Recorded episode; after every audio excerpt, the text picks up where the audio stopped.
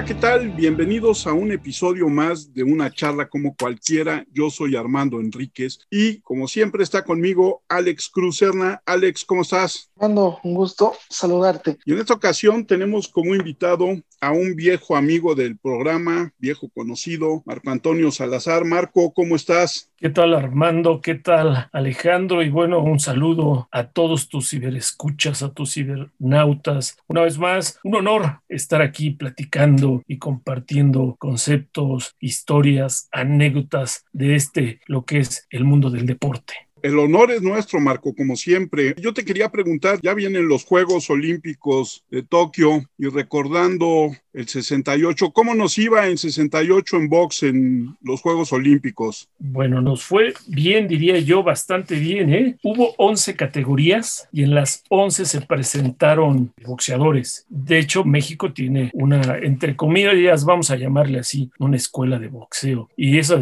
escuela se traduce en que tienen hambre. El hambre de gente humilde que quiere llevar el pan a la casa, no encuentran en otra profesión nada más que en el deporte de los trancazos, que es el box, ese sustento. Y bueno, México ha participado en las diferentes actividades deportivas a nivel mundial y los Juegos Olímpicos no se podían quedar atrás. Y para esos Juegos se preparó un buen equipo, ¿eh? Un par de ellos venían de los Juegos Olímpicos de Tokio y los demás se fueron formando sobre la marcha. Se trajeron a entrenadores extranjeros, a Novara y a otro entrenador, los dos europeos, para preparar a esa selección mexicana de boxeo y que no nos fue tan mal. Bueno, no nos fue, es un decir, no le fue tan mal a esa delegación. Hubo cuatro medallas, dos de oro, dos de bronce y hubo por ahí dos escándalos que conmocionaron, cismaron la arena México la arena donde se llevó a cabo el box, donde dicen y cuentan la leyenda de quien estuvo ahí, que estuvieron a punto de incendiar esa arena, que hubo sillazos, que hubo de todo, porque hubo ahí un robo. Bueno, un robo entre comillas, porque es un deporte de interpretación. Y ahí los jueces dicen, yo lo vi ganar a este. Bueno, por ahí hubo dos o tres decisiones en otros combates, pero ya en las finales, en las rondas donde podías aspirar a medallas, a dos mexicanos los bajaron y dicen ahí que hubo sillazos, que hubo grillas, que hubo de todo, pero el comité organizador de este país, de los Juegos Olímpicos, decidió no protestar. ¿Por qué? Pues porque éramos anfitriones y se iba a ver muy mal protestar por esos boxeadores, pero dicen que esos dos pudieron haber llegado a la ronda de medallas. Uno de ellos fue Jaime Lozano, no sé si les suena, el papá de Jimmy Lozano, el actual entrenador de la selección y que va a los Juegos Olímpicos, que ya está calificada y que está por definir a los futbolistas que van a formar parte de ese seleccionado. Bueno, el entrenador es Jimmy Lozano y su papá Jaime Lozano, que lo entrevistamos para el libro de a 50 años de los Juegos Olímpicos del 68 y con lágrimas en el rostro se acuerda de esa pelea, de ese combate. Él dice, y nos cuenta en el libro, yo me preparé para los Juegos Olímpicos, yo quería la medalla y yo pensé que la ganaba, pero me robaron la pelea. Dice, no lo podía creer, me robaron. Dice, no la incendiaron la arena porque Dios es grande. Dice, tan mal me sentí que tuve que tomar terapias. Estuve hundido en la depresión. Ya después hice mi vida y me dediqué a la actuación. Y fue actor, si no de esos grandes actores, sí estuvo metido en el rollo de las telenovelas y todo esto. Pero él platica con lágrimas en el rostro. Dice, todavía me acuerdo cómo le di al alemán, cómo lo tuve tras las cuerdas y le dieron el triunfo al alemán. Cuando todo el público me vio ganar, yo me vi ganar y de repente, pum, quedo eliminado. Dice, un combate más y paso a la ronda de medallas dices, ching, de eso se trataba. Y bueno, y él platica, dice, es que antes era, y es cierto, ¿eh? todavía se vivía la Guerra Fría y había bloques, los bloques del socialismo, los bloques del este, que son los que controlaban algunas federaciones, y una de ellas era la Federación de Box. ¿Por qué? Porque los americanos eran fuertes en el box y aquí necesitaban el control y demostrar que los boxeadores de Europa del Este también eran buenos. Entonces, aquí se da, el box es uno de los deportes que tiene esa guerra fría en pleno apogeo, en ese 68, en ese 68 de la primavera de Praga, en ese 68 francés, ¿sí? de cuestiones ideológicas. Bueno, eso trasládelo a la, Arena México de box y dice ahí don Jaime Lozano, dice, no le incendiaron porque Dios era grande, porque yo gané. Bueno, la foto ahí aparece donde está llorando y dice, y vean cómo le pegaba izquierda derecha, lo maté al cabrón, pero no resultó y se le dieron la medalla al alemán. O sea, dices, chihuahuas, ¿qué pasó ahí? Y hay otro boxeador, Alberto Morales, también una pelea más y se metía a la ronda de medallas. Dicen que también fue un robo en ese entonces. Otra, Alfonso Ramírez. Hubo dos también que con una pelea más y se metían a la ronda de medallas. Pero la más sonada, la más sonada, dice él, fue la de Jimmy Lozano, la de él, donde dice yo pude haber ganado. Pero bueno, esos son los hubieras. La realidad es que se ganaron dos medallas de oro vía el peso mosca Ricardo Delgado, que ahora vive en Cancún, allá en Quintana Roo, que vive de la medalla, o sea, vive en el sentido de que tiene un gimnasio, vive de su beca que el gobierno les da, afortunadamente, les da a los de oro, les da 13 mil pesos, a los medallistas de plata, 11 mil 500 y a los medallistas de bronce, 10 mil pesos de por vida, sea cual fuere los Juegos Olímpicos pero ellos, qué bueno, porque muchos dedicaron su vida al deporte y se murieron en la miseria, como Joaquín Capilla, en el olvido, en el alcoholismo, sin lana. No, llega Raúl González a la CONADE y ve esa situación e instituye la Asociación de Medallistas Olímpicos. ¿Para qué? Para presionar al Congreso y que estos medallistas que dieron su vida por lo menos tengan algo con qué vivir. Y está llevándose a cabo. De hecho, Daniel Aceves, el actual presidente de la Asociación de Medallistas, acaba de mandar un oficio a la Secretaría de Hacienda para que se incrementen esas becas vitalicias. Entonces, por ejemplo, María del Rosario Espinosa, medallista, lleva sus 13 mil pesos a la bolsa de su beca, como este Ricardo Delgado, que fue en el 68, que todavía vive y recibe sus 13 mil pesos por esa medalla de oro. Bueno, regresando, eso me estaba desviando, eso viene al caso. Ricardo Delgado vive allá en Cancún, de esa beca del gimnasio que tiene y vive bien. Bueno, fue medalla de oro. El otro medallista de oro, este sí es Antonio Roldán. Ahorita como que ya se le quitó el diablo, pero antes despotricaba contra el gobierno mexicano, contra los juegos, y eso que fue medallista, ¿eh? Nos costó trabajo que hablara sobre esa medalla. De hecho, la entrevista que nos da para el libro es una respuesta muy vaga, pero muy precisa. Yo no tengo nada que agradecer, pinche gobierno que se roba todo. Palabras más, palabras menos, está en el libro a 50 años de un medallista de oro, ¿eh? Fue a la presentación del libro y recibió sus, aplausos. Yo creo que alguien le dijo, ya no seas tan negativo, después de esto nadie se va a acordar de ti. Y fue, y estuvo en la foto. Esas son sus las dos medallas de oro, Ricardo Delgado y Antonio Roldán en mosca y en peso pluma. Y las dos de bronce fue por parte de Agustín Zaragoza, este es primo o hermano del campeón mundial super gallo Daniel Zaragoza, que también fue olímpico en los Juegos de Moscú en el 80. Bueno, él fue bronce y Joaquín Rocha en peso completo, medalla de bronce. Zaragoza fue en el peso medio y Joaquín Rocha en peso completo. Así es que tuvimos dos medallas de oro y dos de bronce en el boxeo. Es una buena cosecha, ¿eh? Cuando se esperaban, yo creo que dos más, esa de Jimmy Lozano, esa por ahí de, de Alberto Morales, o la de José Antonio Durán o la de Alfonso Ramírez. Eran dos, tres que ya venían trabajando, venían trabajando, pero se enfrentaron, hay que ser honestos, a deportistas de Estado, a los alemanes federales, a los soviéticos, a gente que tenía cuatro o cinco años o seis trabajando, giras y giras y giras, y con más combates ahí en los hombros que este equipo de noveles, o no de noveles, sino de jóvenes peleadores mexicanos. Pero la cosecha no fue mala ¿eh? en términos olímpicos, que no se ha vuelto a dar. ¿eh? Cuatro medallas en los Juegos Olímpicos, uf,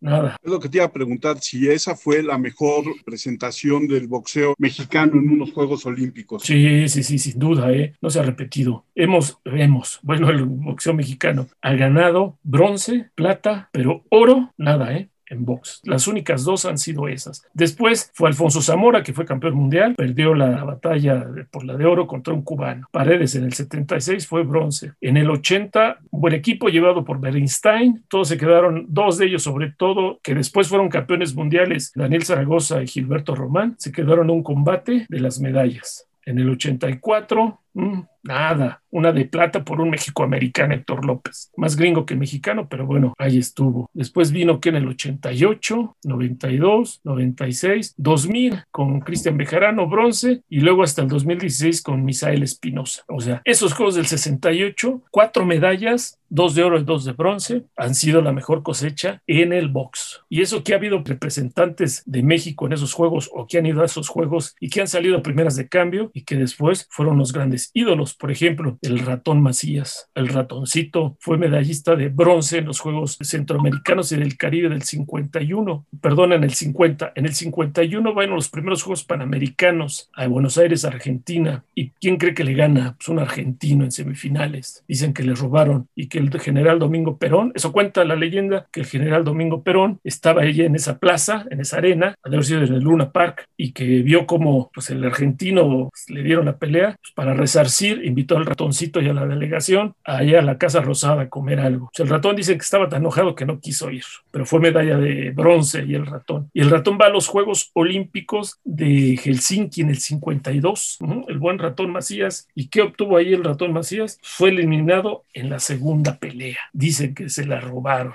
Sea, gana la primera y a la segunda, pum, vámonos, contra un soviético, le gana 3-0, 5-0 ese marcador, porque variaba antes la puntuación. El ratón, inclusive, que en paz descanse, él decía, yo fui a Helsinki y me robaron esa pelea. Bueno, pues ahí está el ratón Macías. Años después, quien paralizaba México, que todo se lo debo a la Virgen de Guadalupe y a mi jefecita. El ratón fue a esos Juegos Olímpicos. En el 60 va a los Juegos Olímpicos de Roma, el zurdo de oro, Vicente Saldívar, otro personajazo de la cultura del deporte, que también también ya falleció, falleció joven, don Vicente. Bueno, Vicente Saldívar va a los Juegos Olímpicos del 60 en Roma y también es eliminado este en la primera ronda. Dicen también que le robaron la pelea a un suizo. Eso de robar es muy subjetivo, eh, insisto. Habría que ver estado, habría que verlas, pero las crónicas de la época dicen que sí fue un robo y argumentan después los que saben que sí había ese duelo, ese choque entre poderes de la Guerra Fría que sí se manifestaban en el box. ¿Cómo le vamos a a dejar una victoria a un latinoamericano en Europa, por ejemplo, que es lo que le pasó a Raúl Ratón Macías y a Vicente Saldívar. Eso por una parte, habrá que ver si realmente fue un robo, porque hay que recordar, insisto, que los europeos tienen más bagaje. Como no es profesional en muchas partes del boxeo, entonces tienen muchas peleas de confrontación entre las diferentes naciones. Se viaja ahí mucho en tren y peleas y peleas y peleas. Entonces llegas a unos Juegos Olímpicos, que es tu gran vitrina para mostrarte. Entonces llegan, vamos a pensar que don Vicente Saldívar llegó con, ¿qué le gusta? 60 peleas como amateur a unos juegos y el soviético había llevado con 200. Entonces sí hay una gran diferencia. Esas son las crónicas de la época que le robaron estos dos, quienes después fueron campeones mundiales. Y grandes ídolos de la afición mexicana, ¿no? Sí, por supuesto. Y aquí en México, ¿por qué no se generan esos ídolos que salgan del amateur? Porque los ven tiernos, los ven jovencitos, les ven con madera, con punch, y ellos mismos cuando ven que les ofrecen contratos como los que se manejan ahora, ahora, dice, no, pues en el Comité Olímpico Mexicano mis tres comidas al día y nada más, y para los pasajes. En cambio, con una pelea me dan 200 mil pesos, por ejemplo, pues de aquí soy. Y si no tienen quien les asesore, pues menos. Entonces, por eso no hemos eh, vuelto a repetir, creo que esa hazaña de los cuatro. Hay que destacar que para los Juegos Olímpicos de ese 68, pues la idea era formar una buena delegación, no nada más en box, sino en todas las disciplinas. Y se logró de los 11 boxeadores, cuatro medallas y dos a punto de dar el salto a las semifinales. Entonces, creo que es difícil convencer a un chavo que tiene pocos recursos y que va a pegar muy bien como para que aguante estar en un proceso de por lo menos tres años para que vivan el selectivo de Juegos Centroamericanos, Juegos Panamericanos y Juegos Olímpicos muy pocos lo viven, lo cumplen. ¿Por qué? Pues porque estamos en un país donde el puño o los puños sirven de herramienta para vivir, nada más. Así es. Y en esos Juegos Olímpicos también, pues la URSS dominó prácticamente casi todos los pesos, ¿no? Salvo un inglés que ganó una medalla, pero todos los pesos después ya fue de la URSS, ¿no? Ganó prácticamente ¿Aquí en todas México? las medallas. Sí, aquí en México. Sí, por ahí tres soviéticos se metieron a las finales. Pues una se la lleva un británico, otro se la lleva el coreano, otro se lo lleva por ahí un africano, pero los primeros puestos, por lo regular, son en naciones que tienen esa cultura del box. Mira, también vamos a mencionar que fueron los peleadores americanos. Por ejemplo, vino George Foreman, el que después se aventó de esas épicas batallas con Cassius Clay y con Joe Frazier.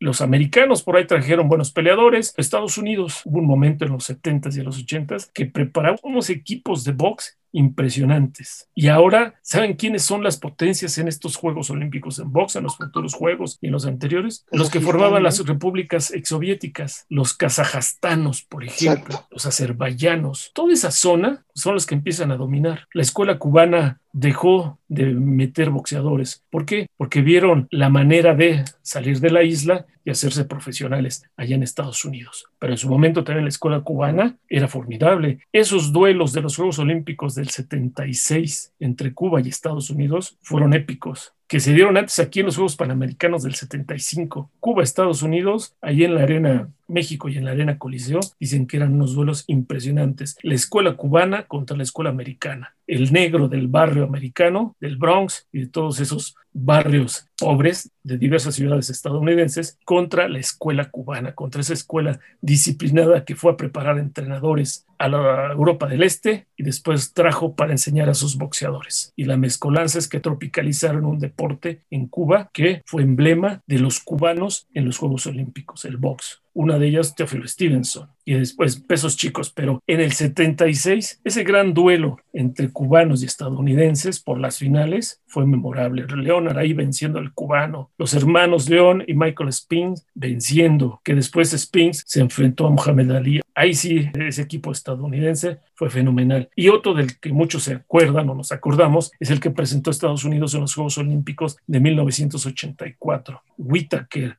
Mayweather, Ay, el que le ganó Julio César Chávez, Medek Taylor. Y ahí estaba también Evander Holyfield. O sea, puro peleadorzazo de esos juegos. A pesar de que no fueron los cubanos por el boicot, esa delegación americana en box no se ha vuelto a repetir también. Entonces, son escuelas de aquí en México, regresando a México. ¿Por qué no tenemos esos grandes peleadores? Porque muy chavos los llevan al nivel profesional. ¿Hay representación para Tokio en box? Ahorita no tenemos calificado un solo boxeador. En la pandemia o antes de la pandemia iban a llevar a cabo tres preolímpicos. ¿A qué se refiere? Por ejemplo, de entrada Estados Unidos, Rusia, Cuba y el país sede en box califican automáticamente con sus nueve, diez peleadores. O sea, tienen ahí ese pase. Después se organizan preolímpicos y que se asignan varios lugares en diferentes categorías. México le tocaba el Proolímpico de Buenos Aires, Argentina, el año pasado. Se retrasó para este, pero como Argentina está peor que nosotros en el COVID, decidieron eh, suspenderlo, cancelarlo. Y ahora la Federación Internacional de Box decide o va a decidir mediante los rankings quiénes son los que van. Entonces, si a lo mejor un buen mexicano que se le descubrió que es noqueador y no tenía ranking, pues simple y sencillamente no va. la Federación Internacional de Boxeo Amateur, la FIBA, va a determinar con base en ranking qué boxeadores van a calificar. Y van 36 boxeadores por cada categoría. Ya tenemos a cuatro delegaciones incluidas, repito, Estados Unidos, Cuba y los japoneses, y van a esperar que lleguen 32 más. No, van 32, van a esperar 28. Pero eso, pues puede ser interesante o puede ser contraproducente. Y yo creo que lo van a hacer para que varias naciones tengan una representación. Bueno, destacar ahorita que dijiste lo de George Foreman. Nosotros tuvimos a un joven llamado Foreman en Roma tuvieron a un joven llamado Cassius Clay, que esos, bueno, pues iban a hacer un parteaguas en todo el mundo hablando de boxeo. Y en el Y además él vino al 50 aniversario y él dijo estar emocionado cuando pisó la Arena México otra vez, porque él decía, es que aquí yo me sentía pues diferente, no, nadie me decía nada, claro. era parte de todo. Y como dices, Cassius Clay fue en el 60, en el 64 fue Joe Fraser, poco se sabe, pero del Smoking Joe fue a los Juegos Olímpicos de Tokio y gana la medalla de oro. En el 68 está George Foreman. Esos tres olímpicos medallistas son los que protagonizan en la década de los 70 la mejor historia de los pesos pesados en los Estados Unidos. Foreman, Fraser y Casus Clay, o el orden que ustedes guste, no altera la calidad de esas épicas peleas, de esos históricos que surgieron en Juegos Olímpicos. Y en México va como tú dices, ¿no? Son historias, no son lineales, sino paralelas. Unos crecen amateurismo y otros crecen ya directamente de manera profesional, ¿no? Así nuestros, es. nuestros grandes boxeadores o los que recordamos más son los que crecieron en el mundo profesional. Así es. Por ejemplo, Julio César Chávez, él dice, yo participé con mi estado o por mi estado en pruebas de fútbol, atletismo, béisbol, inclusive hasta en box. Y él, dentro de esas charlas que tiene, dice, pero eso de esperarme a un un proceso olímpico, no. En mi casa éramos siete y había que llevar la papa. Pero imagínense un Julio César Chávez en ese proceso, que no es garantía, ¿eh? Claro. De medalla, pero imagínense ese proceso. Pero ahí es el hambre, ¿eh? El hambre de comer. Había que ayudar a la mamá. ¿Por qué? Porque había que mantener a siete hermanos. Y si esa punta de golpes, pues ahí está. Y así como esas historias a nivel profesional, tenemos muchas. Por ejemplo, ahorita Miguel Ángel González, un buen peleador a nivel amateur, gana su clasificación a punta de golpes para los Juegos Olímpicos de Seúl 88. Era favorito, ¿eh? Porque tiene una pegada impresionante. En el primer combate, un coreano lo despedazó. O sea, nuestra gran propuesta de medalla para el 88 se quedó en el primer combate. Vámonos. Regresa y años después es campeón mundial de peso ligero. Y se enfrenta a los mejores, enfrenta a Chávez, a De La Hoya, y ahora sabe dónde anda de indigente, anda de por diosero. Están haciendo una colecta, están tratando de ubicar porque nadie sabe dónde está, porque se dedicó a las drogas y a todo lo que conlleva ese mundo. Un gran prospecto. Este es un ejemplo, que si no hay quien esté con ellos, quien los asesore, quien les diga por aquí o por acá, ahí está el resultado. Julio César la serie y él lo platica. Yo no estuve en buenas manos. Y si yo hubiese querido tener a alguien a mi lado, pero honesto, porque tuve a varios, y entre sus hermanos, ¿eh? que también se lo llevaron al baile, también tiene que ver con el entorno, pero es muy difícil. Yo no he visto un boxeador que se haya dedicado a, la abogacía, a la medicina. No, el deporte de los puños es para vivir. Y si tienes carisma si tienes golpe, ahí tenemos que sales, pero hay muchos ejemplos de donde, híjole, no va. Uno es este Julio César y el otro que Miguel Ángel González, ¿no? Que lo andan buscando, anda indigente. O sea, terminan mal, mal, como aquellos de la época de los 30, ¿no? Con el famoso Chango Casanova, que terminó en un hospital psiquiátrico y que decían, déjenme salir para terminar muerto en la calle de donde soy o el famoso Jaime Pajarito Moreno, que sus últimos años los dedicó a trabajar en una pulquería de chalán, porque ya se le iban las cabras y de eso vivía, se dedicó al alcohol. Y como esos, ¡fuf! el Pugas Olivares, las compañías, Carlos Zárate, las compañías, y todos esos que llegan a la fama, pero no se les dice que después de la fama hay vida, ahí están los resultados. El mismo Mantequilla, ¿no? Claro, Mantequilla Nápoles, ¿sabe cuál fue su último trabajo? Trabajaba de velador en una feria allá en Tijuana. Después de lo que ganó, ganó millones de pesos y los invirtió en caballos. Le gustaba apostar allá al hipódromo. Llegó a tener este, cantinas, bares. Tenía hasta su grupo musical ahí de salsa. Se lo llevaron al baile. Perdió todo. Lo, ahora sí, como dicen, lo encueraron. Y la última chamba fue de velador en una feria de Tijuana, ya con diabetes. Ya no veía problemas para hablar, los golpes y la mala vida que se dieron. Como esos, podemos hacer una gran lista. Y no nada más aquí, ¿eh? Pensamos que esto es privativo de México. No. Usted vaya a ver a los exboxeadores de Estados Unidos y cómo terminan, cómo terminó el gran Muhammad Ali, cómo terminó Foreman, cómo Foreman tuvo que regresar a pelear, cómo terminó Fraser, Leonard, cómo terminó, por ejemplo, Taylor después de la pelea contra Julio César Chávez, se vino abajo, lo encontraron deambulando en las calles porque se vino abajo por esa derrota. Y si no ahorró y anda de por diosero ahí en las calles, andaba de por diosero, no sé ahora dónde ande. Pero como eso, los boxeadores en Colombia, en Argentina, los europeos, no, fíjese, no ha habido muchos campeones mundiales europeos. Creo que no tienen esa hambre que se tiene en este lado del charco. Ahora el hambre la tienen esas repúblicas exsoviéticas, Kazajistán, Turkmenistán, Azerbaiyán. El que peleó con el Canelo, Golovny, él fue medallista en los Juegos Olímpicos, fue medallista de plata por Kazajstán. En los Juegos Olímpicos de Atenas fue medallista de plata. André Golovny o André Golovny, que peleó contra el Canelo. Entonces, son de esos casos que tienen otro tipo de hambre. Y si se dan cuenta que el boxeo profesional está llegando a sus tierras, pues a darle, que si a base de golpes vamos a vivir, pues lo van a hacer no sé si en las crónicas de las funciones de Vox, o así decía cómo se comportaba la gente, eso se me llama mucho la atención. Digo, más allá del zafarrancho que se armó, decía cómo se comportaba la gente o algo así. Las crónicas, porque tuve la oportunidad de leerlas, porque recurrí a los periódicos de la época, la gente muy metida, ¿eh? La gente es conocedora de box, le gusta el deporte de los puños, se identifica con el más pobre, el humilde, con el más débil. Entonces sí sabía, ¿eh? con esa tradición que, les repito, de, esa época de los 30, de Don Luis Villanueva, Páramo, Don Kira Azteca, del Chango Casanova, de Joe Conde, de Gaonita, y después, esos son 30, 40, vienen los 50 con el ratón Macías, con este José Becerra, con la gente del norte, que también ya venía a pelear, la gente que les gustaba. Entonces, en esos 50, 60, ya había esa cultura esa cultura del box. En esa época de los 60 teníamos al Alacrán Torres, al Tapatío Alacrán Torres, que eran unos duelazos contra el tailandés, ¿sí? Teníamos a pesos interesantes que llenaban las arenas. Entonces, esa cultura, pues imagínate ver deporte olímpico, ver box olímpico, ver otro tipo, desde los estetas, de los noqueadores, ¿sí? De los golpeadores. Una cosa es noquear y otra cosa es golpear, porque en el deporte amateur se gana con golpes. Quien marca más golpes es el que gana.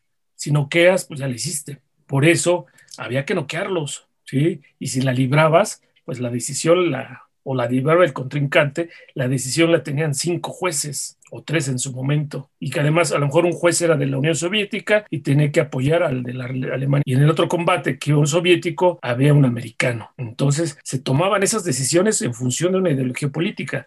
Eso por una parte, y regresando a tu pregunta, ¿cuál era el ambiente? Los de fiesta, Imagínate, dicen que era llenos, o sea, había llenos totales ahí en la Arena México. Esa arena le cargarían 14 mil, pues 14 mil. Si no, en la, mañana eran las preliminares y en las noches las estelares. Bueno, estelares en un sentido conforme iban avanzando, porque tienes que intercambiar las categorías. Imagínate, 11 categorías, pues tienes 30 boxeadores ir eliminando. Imagínate las categorías. Entonces, en las mañanas eran las famosas preliminares y en las noches se programaban que los octavos, que los cuartos, que las semis. Era la locura, o sea, los gritos, el golpe, gente conocedora, era gente, el público conocedor de esos juegos, que les gustaba y que apoyaban y entendían cuando se había conectado un buen golpe, entendían cuando habían puesto mal al contrincante. Por eso dicen que cuando le pasó a Jimmy Lozano y al otro peleador, estos que son los que realmente pudieron haber tenido esa posibilidad de medalla, pues se quedaron a un pasito porque sabían que los habían golpeado, pero no los tiraron, ¿sí? Decían la historia de que si vas a Japón a pelear, los tienes que matar, porque si los tiras y se levantan, les dan la victoria a ellos, como en muchas ocasiones. Entonces, a los japoneses y en el caso del boxeo amateur, o los noqueas, o una decisión de ese tipo político, pues te puede afectar.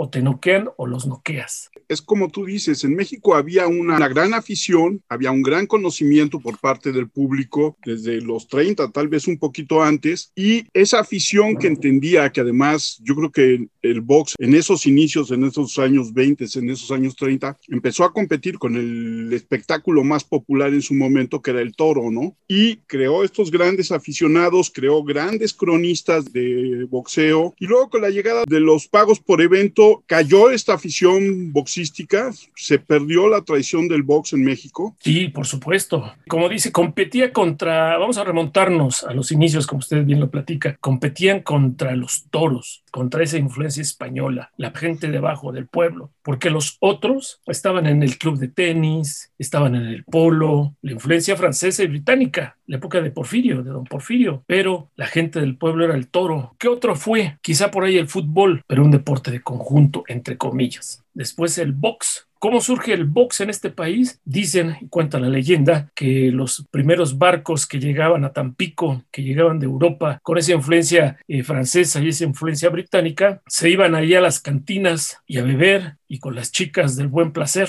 o de las chicas de la vida galante y ahí dejaban sus salarios. Entonces tenían que recuperarse. Entonces en esas cantinas o en esas cantinas abrían, háganse un lado, ábranse las mesas y se organizaban peleas ¿sí? Con las servilletas y a darse. Y era la apuesta. Se dieron cuenta los empresarios y empezaron a reglamentarlo. Empezaron a darle orden. Había dinero ahí. Lo que perdíamos con las chicas y en el alcohol lo podíamos recuperar a puño limpio. Y ahí se dio cuenta la gente que era una manera de vida. Y de esas cantinas de mala muerte de Tampico, y con todo respeto para la ciudad, que la conozco y no es fea, es bonita, llegan aquí a la capital y aquí es donde se empiezan a dar esos tiros, valga la expresión callejera, esos duelos. ¿Y de dónde salen? De las fábricas de aquellos obreros que salían de la fábrica cansados y que no tenían las herramientas para jugar fútbol como unos zapatos o el fútbol americano, ¿no? Sino que simple y sencillamente iban a aventarse un tirito para sacar unas monedas. Y se fue reglamentando y empezaron a salir los ídolos, a surgir los ídolos finales de los 20. Esto es la época post revolucionaria, cuando el país ya se estaba asentando y empieza a finales de los 20, los 30, y empiezan a surgir esos ídolos que les decía, el Chango Casanova, Joy Conde, Gaonita, que fue a los Juegos de Ámsterdam, Alfredo Gaona, Gaonita, el maestro del gancho al hígado, don Luis Villanueva Páramo, Kira Azteca, 17 años, campeón nacional de peso welter, pero cuando peleó por el título mundial tenía quijada de cristal y lo noquearon y no llegó. O el Chango Casanova, que se achicó cuando le empezaron a hablar en inglés. Esa pelea de campeón sin corona de David Silva y de Alejandro Galindo del 46, esa es la vida de el Chango Casanova, que terminó también en la pobredumbre. Pero bueno, ahí es donde surge el box, en esas cantinas, se va reglamentando y se dan cuenta que el boxeo, los golpes los pueden sacar de pobres, pero esos pobres se encuentran con gente más abusiva y los managers llegaban a ganar el 33% de lo que cobraban los peleadores. ¿Sabe cuánto es? Es muchísimo. Y les decían, tú fírmale aquí. Y bajo la ignorancia, pues perdían todo. Y como esos, después surge ahí el famoso Jaime Pajarito Moreno. también había una gran escuela de cocheo, ¿no? sí, e, esa es la escuela que traen la milicia, los militares. ¿Sí? No olvidemos que después de la revolución, todavía los militares, quienes gobernaron, el general Lázaro Cárdenas, Manuel Ávila Camacho, ya después vinieron los licenciados, entre comillas, ¿no? Pero antes está la época en donde la milicia era muy fuerte, donde la milicia tenía que prepararse para la guerra. ¿Y qué es eso? Pues simple y sencillamente el arte de la defensa y el ataque. De hecho, las primeras delegaciones del 24 y del 28 para los Juegos Olímpicos y después en el 32 y en el 36, muchos venían de la milicia, ¿eh? y no milicia despectiva, sino del ejército, de formación en la disciplina. Entonces, muchos de esos salen o ven en los boxeadores esa semilla, pero todos eran todavía empíricos, ¿eh? Por eso para los Juegos del 68 deciden traer a los europeos y los europeos hacen disciplina lo que no tiene el boxeador mexicano. ¿Cuántas historias hemos escuchado del propio Púas que de la cantina lo sacaban al vapor y de ahí a pelear y aún así ganaba, ¿no? Entonces, y como esas, hay muchas. Entonces, sí es necesaria la disciplina y la formación. Por ejemplo, la chiquita González, el gran carnicerito de Idenesa, tuvo a su papá al lado. Le dijo, ¿quieres ser boxeador? Pero me cumples con el negocio y con la escuela. Y no quedó tonto, supo invertir, tiene carnicerías, tiene salones de baile. El Finito López, otro gran boxeador de esas categorías pequeñas. Ah, sí, un gran boxeador. Él dijo, en el momento que a mí me noqueen o que me tiren o que pierda, me retiro. Y se retiró cuando perdió por primera vez. ¿Por qué? Porque tuvo al papá al lado, a la mamá. ¿Qué padre, qué madre va a permitir que su hijo sea golpeado? Ninguno. Nunca entendí cómo Julio, y es decisión de cada quien, pero nunca entendí por qué Julio César Chávez permitió que sus hijos se subieran al ring. Y él lo dijo después, sí fue un error de mi parte, porque yo ya había permitido que me la rompieran para dársela a mis chavos pero cada quien es una cabeza. Pero como padre, no, ¿qué te vas a ir a pelear? Yo ya me peleé, ya me la partieron por darte esto. Entonces es educación, son principios, es todo. Pero bueno, esas son historias del box que podemos ir desmenuzando, porque además es cultura de este país, ¿eh? es una tradición. En México nos conocen por muchos deportes, por la charrería, por los actores, por la música, por la danza, pero también nos conocen por el box los mexicanos son buenos para el box. ¿Por qué? Porque hay pobreza, dicen los españoles. Perdón por hablar en primera persona, pero una vez en los Juegos Olímpicos de Atlanta se me acerca varias prensa española que querían saber de Julio César Chávez, que querían saber dónde era Tepito o qué representaba el barrio de Tepito,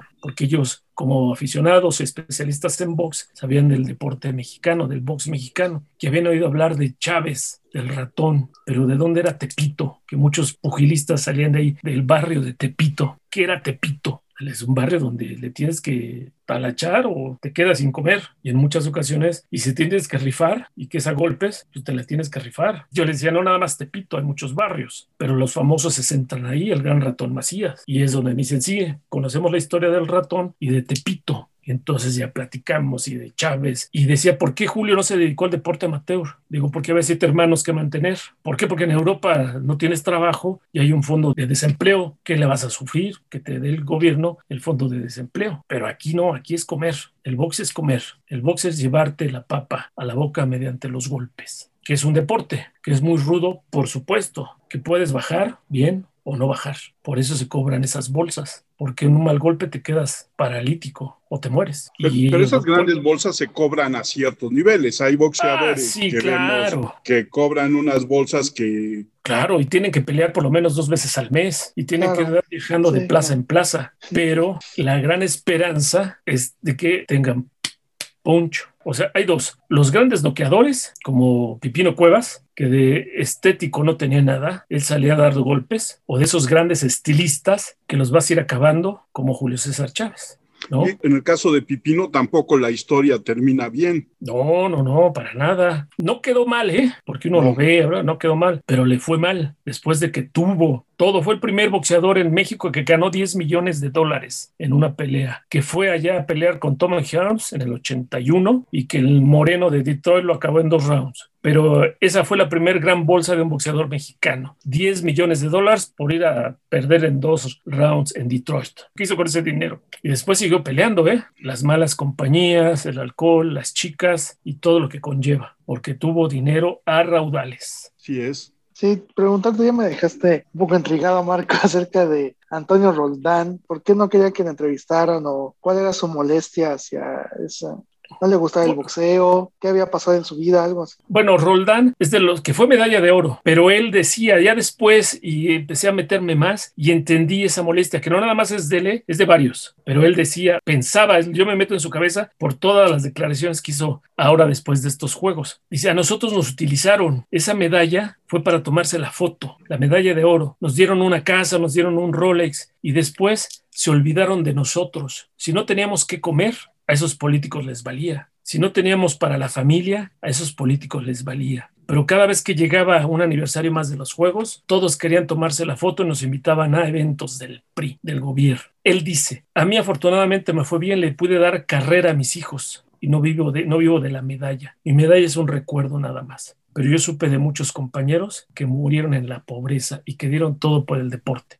O sea, es un rencor. A lo mejor él mintió y sí se la pasó negra, se la pasó malas, pero él decía, yo no quiero hablar, no me interesa. ¿Por qué? Porque di todo. Les voy a reproducir lo único que nos contestó para el libro, simple y sencillamente. Dice, ganar la medalla de oro fue la mejor sensación que más haya experimentado y es con lo que me quedo de esos juegos. No es nada.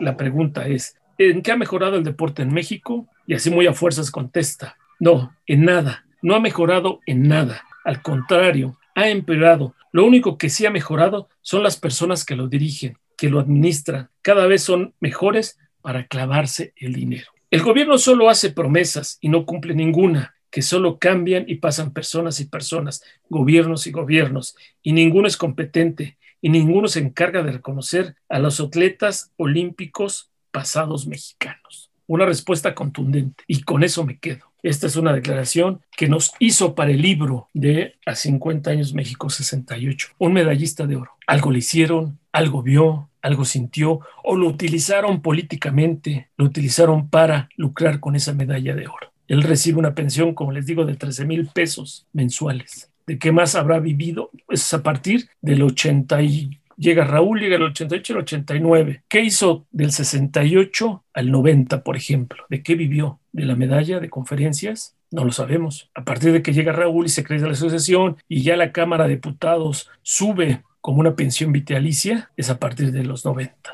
que se les da ese dinero, que sube, que son cinco salarios mínimos y que después fue subiendo, fue subiendo. Entonces, así se va dando. Pero bueno, regreso a Roldán. Esto es lo que nos dijo y después nos volvió a contactar. Ah, porque dijo, yo no voy a nada del libro. Que nos volvió a contactar y pidió que lo incluyéramos en el, no en el libro como tal, sino en la ceremonia que se llevó a cabo ahí en el auditorio. Que se le mencionase porque mencionamos a todos, a los medallistas y a los no medallistas. El homenaje era para todos, no nada más para los medallistas. Entonces, algo entendió, le platicaron, entró en razón, no lo sé, pero lo que sí es cierto que después de estos juegos, bueno, de este cincuentenario, es muy difícil que se les vuelva a hacer algo interesante, no porque nosotros hayamos organizado, sino que el 50 marca una fecha para todos. Para el 60 estará, para el 65, para el 70. Las nuevas generaciones les interesa lo que pasó en el 68. No, no les interesa, les interesa más Messi, les interesa más Cristiano. Entonces, esa es nuestra labor como periodistas, decirles que hubo los juegos y platicarles estas historias, que hay deportistas que sí tienen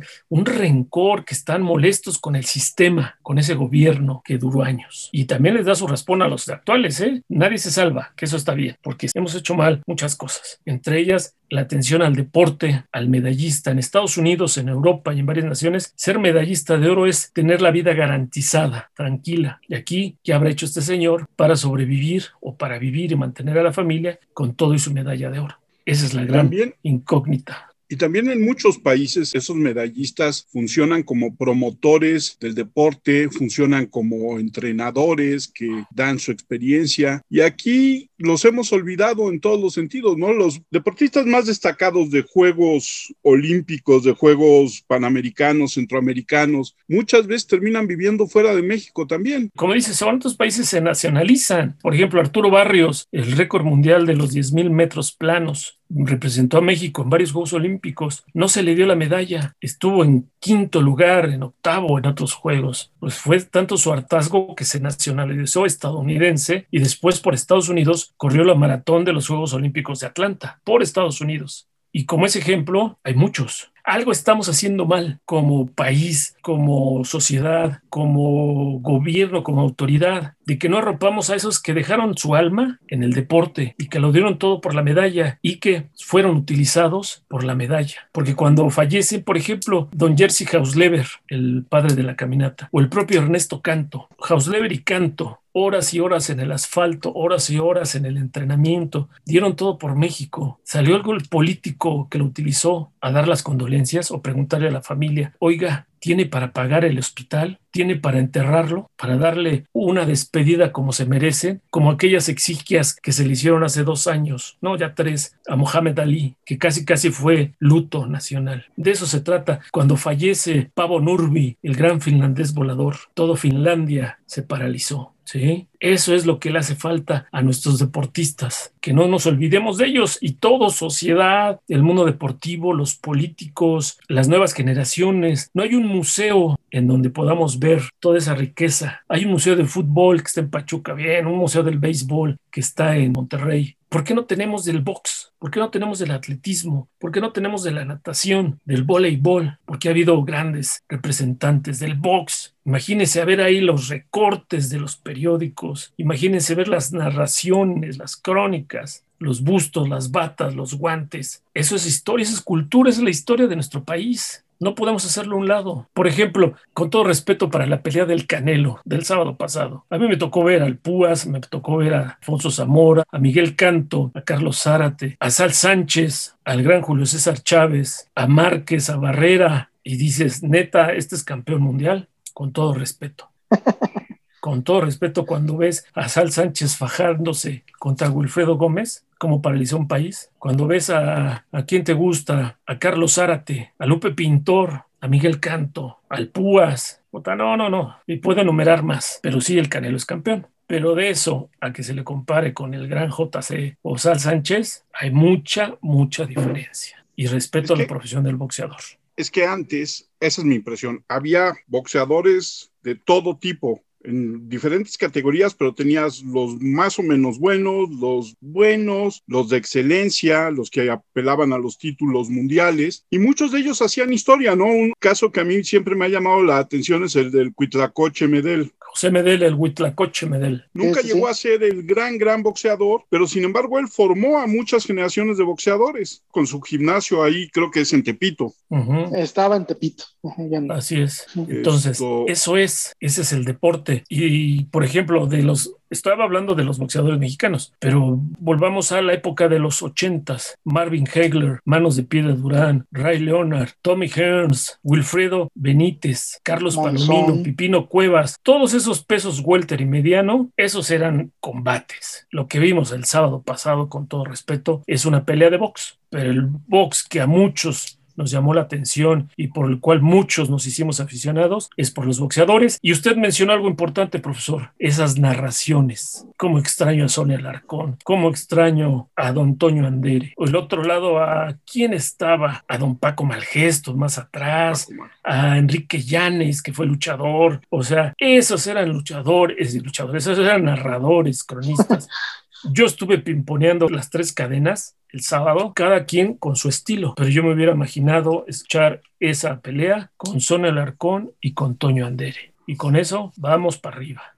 ¿Sí? También tiene que ver la cultura, la educación de esos narradores. Piensan que ahora la estridencia, el grito, la comparación, el bla, bla, bla, bla, bla, bla, bla, bla, pero hay que decirle a la gente que es un upper, que es un gancho, que es un jab. Eso es lo que también hay que educar a esa gente que está deseosa, no nada más en gritos en comparaciones. y, además, desgraciadamente, hoy hay otro fenómeno que afecta a la narración, que es la falta de comerciales y en todos los comerciales puestos en la narración. Así es, que es lo que demerita, pero si uno lo ve como empresa, de algo tienen que vivir. Y si eso les funciona, pues hay que hacerlo. Yo me lo pongo como empresa, me pongo como narrador en ese momento y si de eso vivo y si me dan la orden de que hay que meter el auto tal y la casa de tal, tal, tal, pues hay que hacerlo. Pero yo me esforzaría en qué es el jab, qué es el gancho, qué es el dribbling, qué es el uppercut, qué es el bending, el juego de piernas, ¿sí? Eso y darle sabor. ¿Cuál es el sabor? Lo que te da la cultura, lo que te da los libros, lo que te da la lectura de las historias la lectura de esos pasajes. Ese conocimiento del deporte, como tú dices, es muy importante y es muy importante transmitirlo. Y yo lo veo desde el punto de vista de la audiencia a mí que el señor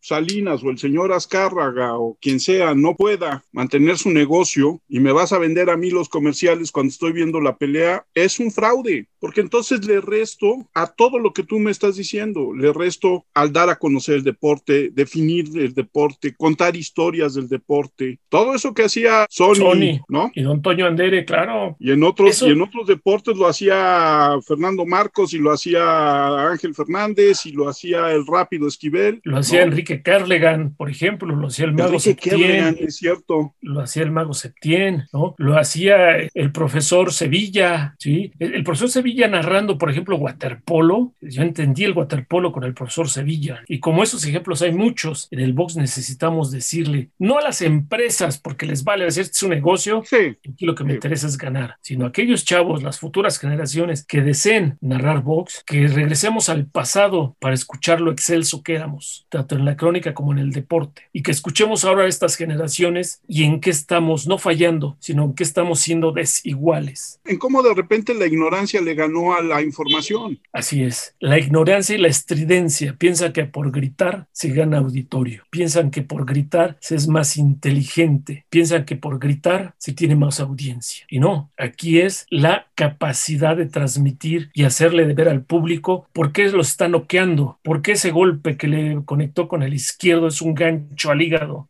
¿Y por qué se tarda en hacer efecto un gancho al hígado? Porque tiene que haber un proceso del cuerpo físico que llega del gancho al cerebro. Bueno, son segundos, ¿por qué se caen después de un gancho al hígado los tres segundos? ¿Sí? El rictus de dolor. Bueno, todo eso hay que explicarlo, pero yo no lo veo en estas generaciones. Desgraciadamente se está perdiendo y no es en el box nada más, ¿eh? No, no, no, en todas. Ahorita vamos a ver un buen ejercicio que viene en Juegos Olímpicos. Vamos a ver quién gana la audiencia, pero con payasos, con bufones, con cantantes, pero quién la va a ganar explicando esa prueba, porque va a haber medallas en clavados. Ese equipo de clavados va a dar medallas.